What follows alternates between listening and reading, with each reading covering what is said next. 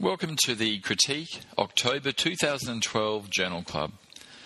I'm Neil Orford, and this is the critique review of the last month of the critical care literature. And what a month it's been. We're going to look at fluid trials, ARDS trials, sedation, blood products, ECMO, sepsis, long-term outcomes, and paediatric literature. So let's start with the big study of the month, the CHESS trial, published in the New England Journal of Medicine. This is a landmark paper in the critical care literature and a major achievement by the ANZICS CTG. It adds to the major contributions they have made in the area of fluid and critical care with the previous SAFE trial. So this trial was performed in Australia and New Zealand, where Voluven was being introduced and marketed into hospitals, but had not yet become a regular part of the ICU landscape. Major concerns about the safety of this class of agent exist, and an opportunity existed to perform a safety efficacy trial before its use became entrenched and possibly equipoise disappeared. Now, Fresenius Kabi, the producers of this product, provided major funding to the CTG, which is a courageous decision for the company. This prospective trial randomised 7,000 patients requiring volume resuscitation in ICU, excluding cardiac surgery and impending or current dialysis and intracerebral hemorrhage, to either starch, which was 130.4 Voluven, or 0.9% saline. So what did they find? Well, firstly, the patients were similar at baseline. The starch patients got less fluid in the first 4 days and more blood in the first 4 days and had higher CVPs. There was no difference in 90-day mortality, so for starch it was 18% compared to saline 17%. The starch patients had a higher requirement for renal replacement therapy.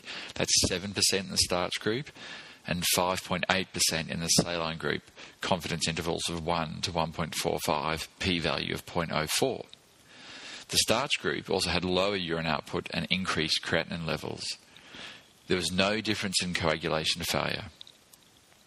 Surprisingly, the starch patients also had a higher incidence of hepatic failure, which was 1.9% for starch and 1.2% for saline, a relative risk of 1.56.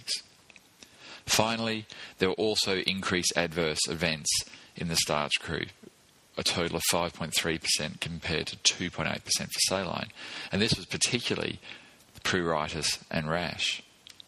So in summary, it seems starch, as a volume replacement in ICU, doesn't alter mortality, maybe is a bit more effective as a plasma expander than saline in the first 4 days, but leads to increased renal and hepatic toxicity and makes you itchy when you go home.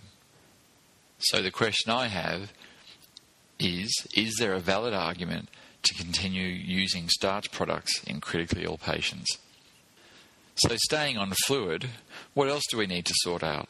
Well, a paper published in JAMA this month by Belomo and colleagues looked at the association between a chloride liberal versus chloride restrictive IV fluid strategy and kidney injury in critically ill adults. So could administration of chloride-rich fluid be detrimental to critically ill patients, in particular to their renal function? With IV hydration and resuscitation fluids replete in chloride, it would certainly have an impact on practice if it was the case. So this prospective pilot study compared 760 patients receiving standard IV fluids in a tertiary ICU during a pilot period to 773 patients receiving chloride-restricted fluid after that. So the chloride-restricted fluid was no saline, no 4% gelatin, no 4% albumin, but they could get Hartman's, plasmolite, and chloride poor 20% albumin. Now, the intervention worked as chloride administration decreased from 694 millimoles per patient to 496 millimoles per patient. In addition to the study fluid, there was related potassium and lactate administration that was increased. So the change in chloride administration was associated with a decrease in the mean serum creatinine, a decrease incidence of acute kidney injury from 14 to 8.4%, and a decrease in requirement for renal replacement therapy from 10 to 6.3%. There was no difference in mortality, length of stay, or long-term renal replacement therapy. So why would this work? Well, the authors argue that hyperchloremia and metabolic acidosis may lead to renal vasoconstriction, decreased GFR due to activation of the tubuloglomerular feedback mechanism from increased chloride delivery to the macula densa. In addition, there may be actions on thromboxane release and angiotensin II receptors. What now? Well, there was more than one change in this study, as the intervention group not only had less chloride, but they got less gelatin, less albumin, and changes to the other electrolytes. It wasn't a randomised RCT, but a before and after study. So maybe this is an area for further prospective RCT-type research to evaluate the effects of chloride. The final fluid study that got our attention last month was fluid balance in critically ill children with acute lung injury, published in Critical Care Medicine, a collaborative effort between the Paediatric Acute Lung Injury and Sepsis Investigators and the ARDSNET group. So the annual incidence of paediatric ALI is 2 to 12 per 100,000 population, and it's present in 2 to 10% of PICU admissions, with an associated mortality of 22 to 65%. This multi-centre retrospective cohort study examines the relationship between fluid balance and outcomes in 168 children with ALI and reports an association between increased cumulative fluid balance on day 3 and fewer ventilator-free days. The cohort had a mean age of 3 years, with 71% of them having a primary pulmonary reason for admission. So this is an interesting discussion about PICU study design. The authors point out a randomised trial of liberal versus conservative fluid in paediatric ALI would be the ideal study, but the low numbers and relatively few PICUs make it difficult to do. They estimated that you would need 60 large PICUs enrolling 800 patients over 4 years, which is difficult. So instead, they adopted a Bayesian statistical approach using an a priori effect estimate from a larger previous adult trial, in this case the FACT trial. The results from this study provide estimates that a trial of 200 patients would be adequate, with the assumption that a conservative fluid strategy would decrease ventilator-free days by 2.5 days. This would require 15 large PICUs and 4 years, which is feasible. So we might hear more from this in the future. So let's talk about VAP. There's a trial published in Critical Care Medicine for the CDC Prevention Epicenters Program looking at objective surveillance definitions for ventilator-associated pneumonia. They start with the argument that the current definition correlates poorly with histology, are fairly subjective, and are not easy to implement. So the aim of this study was to try and identify objective criteria to allow easier and ideally electronic measurement and compare VAP rates and outcomes between hospitals more readily. They produced a number of definitions ranging from liberal to restrictive and then tested them. So 8 hospitals contributed data from 8,123 patients. The least restrictive definition of VAP, which was just purulent secretions, produced an incidence of 26.3 per 1,000 ventilator days, which is pretty high. While the most restrictive, so a high threshold increase in ventilator settings after greater than 3 days of stable settings, plus abnormal temperature or white cell, plus secretions, plus positive cultures, was 0.2 per 1,000 days, which is a bit low. So what did they find from all this? Well, they said that the definitions were associated with increased hospital and ventilator days when compared to control definitions, but only the definition including sustained evidence of respiratory deterioration were associated with an increased risk of hospital mortality. Now, respiratory decompensation was defined by an increase in the daily minimum PEEP or oxygen requirement after a period of stability. They also report that the best prediction for hospital death were definitions including changes in ventilation settings alone or with an abnormal temperature or white cell count. Finally, they found that the requirement for purulent sputum in the definition reduced predictive value for hospital mortality, and the inclusion of inflammatory or infection-based criteria was not helpful. So in summary, what they seem to be suggesting is that the infectious inflammatory criteria we have in our definition of VAP aren't that helpful, and that we should move away from this towards a sort of general ventilation and complication diagnosis that predicts poor outcome. And they're suggesting that should be trialled. Let's stay on the respiratory theme. Should protective ventilation strategies be applied to all critically ill ventilated patients, not just those with ARDS? Most of you will have an opinion about this. And this study, an association between use of lung protective ventilation with lower tidal volumes and clinical outcomes among patients without ARDS, a meta-analysis, was published in JAMA, and they've tried to answer this question. This meta-analysis of 20 studies where ventilated patients without ARDS or acute lung injury at baseline received protective ventilation versus standard ventilation reports, firstly, that there was a mortality benefit with protective ventilation compared to conventional. So that was a 4.2% mortality in the protective group and 12.6% in conventional, relative risk of 0.33, confidence intervals of 0.23 to 0.47, number needed to treat 11. That's a big effect. When stratified by the gradient, which is the difference in the ventilation volume between groups in mils per kilo, the risk ratio varied from 0.35 if it was less than 4 mils per kilo to 0.26 for 4 to 5 mils per kilo, suggesting a sort of dose effect. The protective group had less pulmonary infections, shorter hospital length of stay, and a shorter duration of mechanical ventilation. They also had higher PaCO2s, lower pH, and similar PF ratios. When they analysed including PEEP and plateau pressures, they didn't seem to influence the results. So there are limitations, including variation in protective ventilation practice, inclusion of operative and critical care populations in the study, the relatively short duration of treatment. The median time of per protocol ventilation was only 7 hours. But still, it raises the question that protective ventilation may benefit all ventilated patients. And I guess the issue for us is this enough to change practice? Or will there be enough interest, enough equipoise to support a prospective study to prove this? A small retrospective cohort study also caught our eye.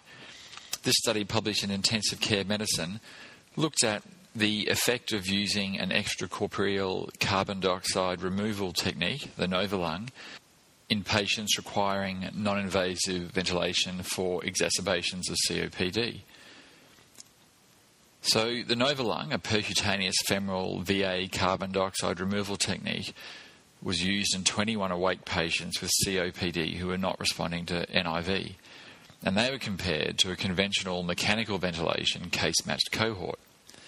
The Novalung decreased PaCO2, increased pH, and decreased respiratory rate. The patients had a lower intubation rate, 10% compared to 100% in the control group, a shorter duration of invasive support.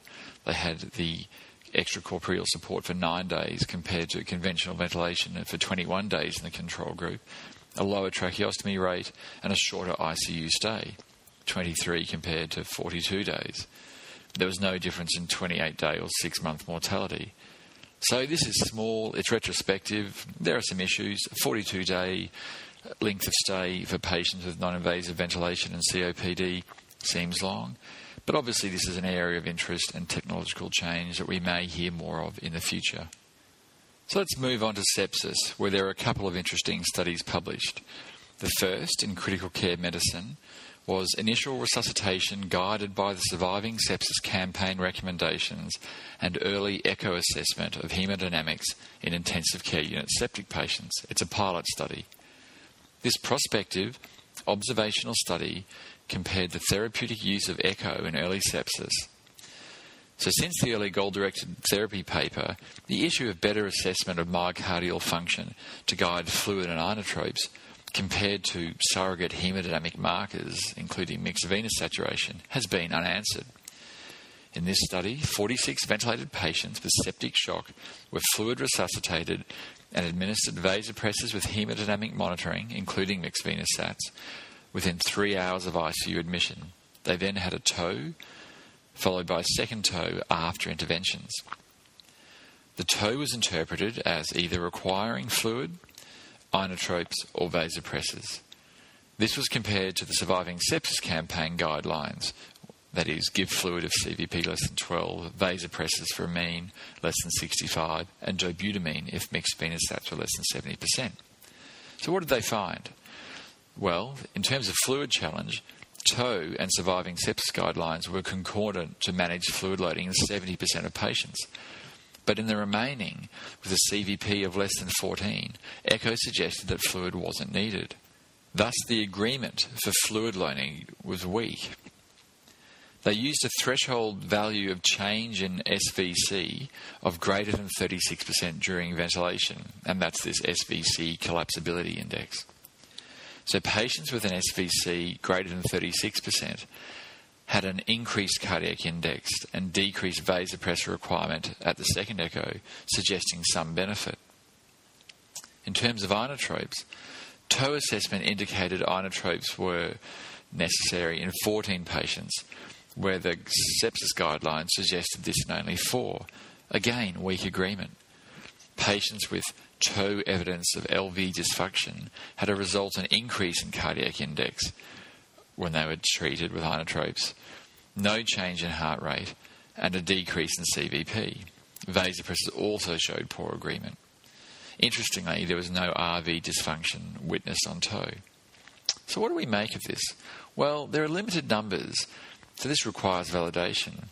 But it seems reasonable to further test the idea that surrogate hemodynamic endpoints may not be a reliable measure against which to titrate therapy, and will move with the evidence towards a more dynamic, direct assessment of the cardiovascular system, particularly by echo.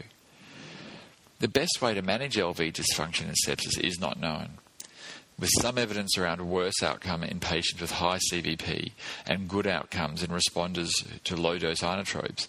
It would be good to initially diagnose the LV accurately, that is with echo, and then test and assess the effects of therapy. So this is a really interesting area. Another sepsis study in critical care medicine looked at the association between a prior prescription of beta blockers and outcome in patients with sepsis. This retrospective study of 9,465 patients admitted to ICU with sepsis reported a lower mortality rate in those on chronic beta blockers, that's a 17.7% 28-day mortality, compared to those without, 22.1%, despite having a higher risk profile. This is very much hypothesis generating, similar to that statin story. It is possible that there is a healthy user effect or other confounders that we don't know of. Equally, it is possible that beta blockers provide some LV protection, and this is an area worth exploring. Age of blood and the effects of this on outcomes in critical care is a hot area at the moment. A trial published in JAMA looked at the effect of fresh red cell transfusion on clinical outcomes in premature, very low birth weight infants. This prospective trial in 377 premature infants in 6 Canadian tertiary NICUs randomised patients to receive blood 7 days or less in age compared to standard care. The composite outcome was necrotizing enterocolitis, retinopathy, bronchopulmonary dysplasia, intraventricular hemorrhage, and death.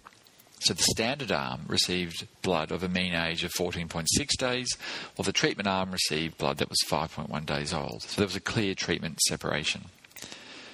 The infants received a mean of 5 transfusions each of 14 mils, so they are at a high risk of needing transfusion, making it relevant.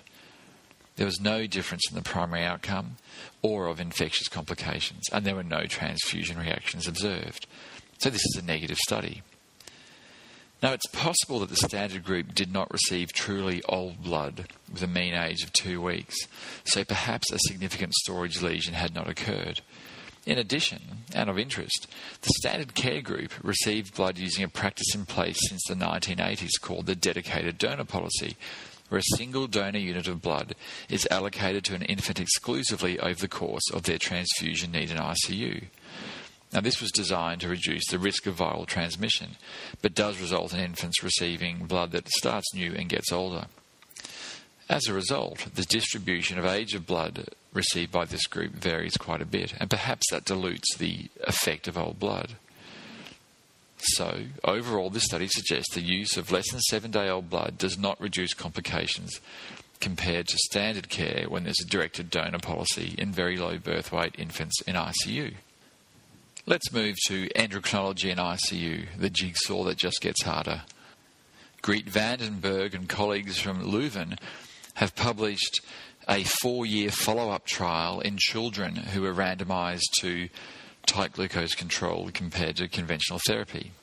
So firstly, this is a big achievement. They followed 456 children after critical illness for 4 years and performed complex neurocognitive development testing. Well done. What did they find? Critically ill children receiving tight glucose control did not do worse than usual care.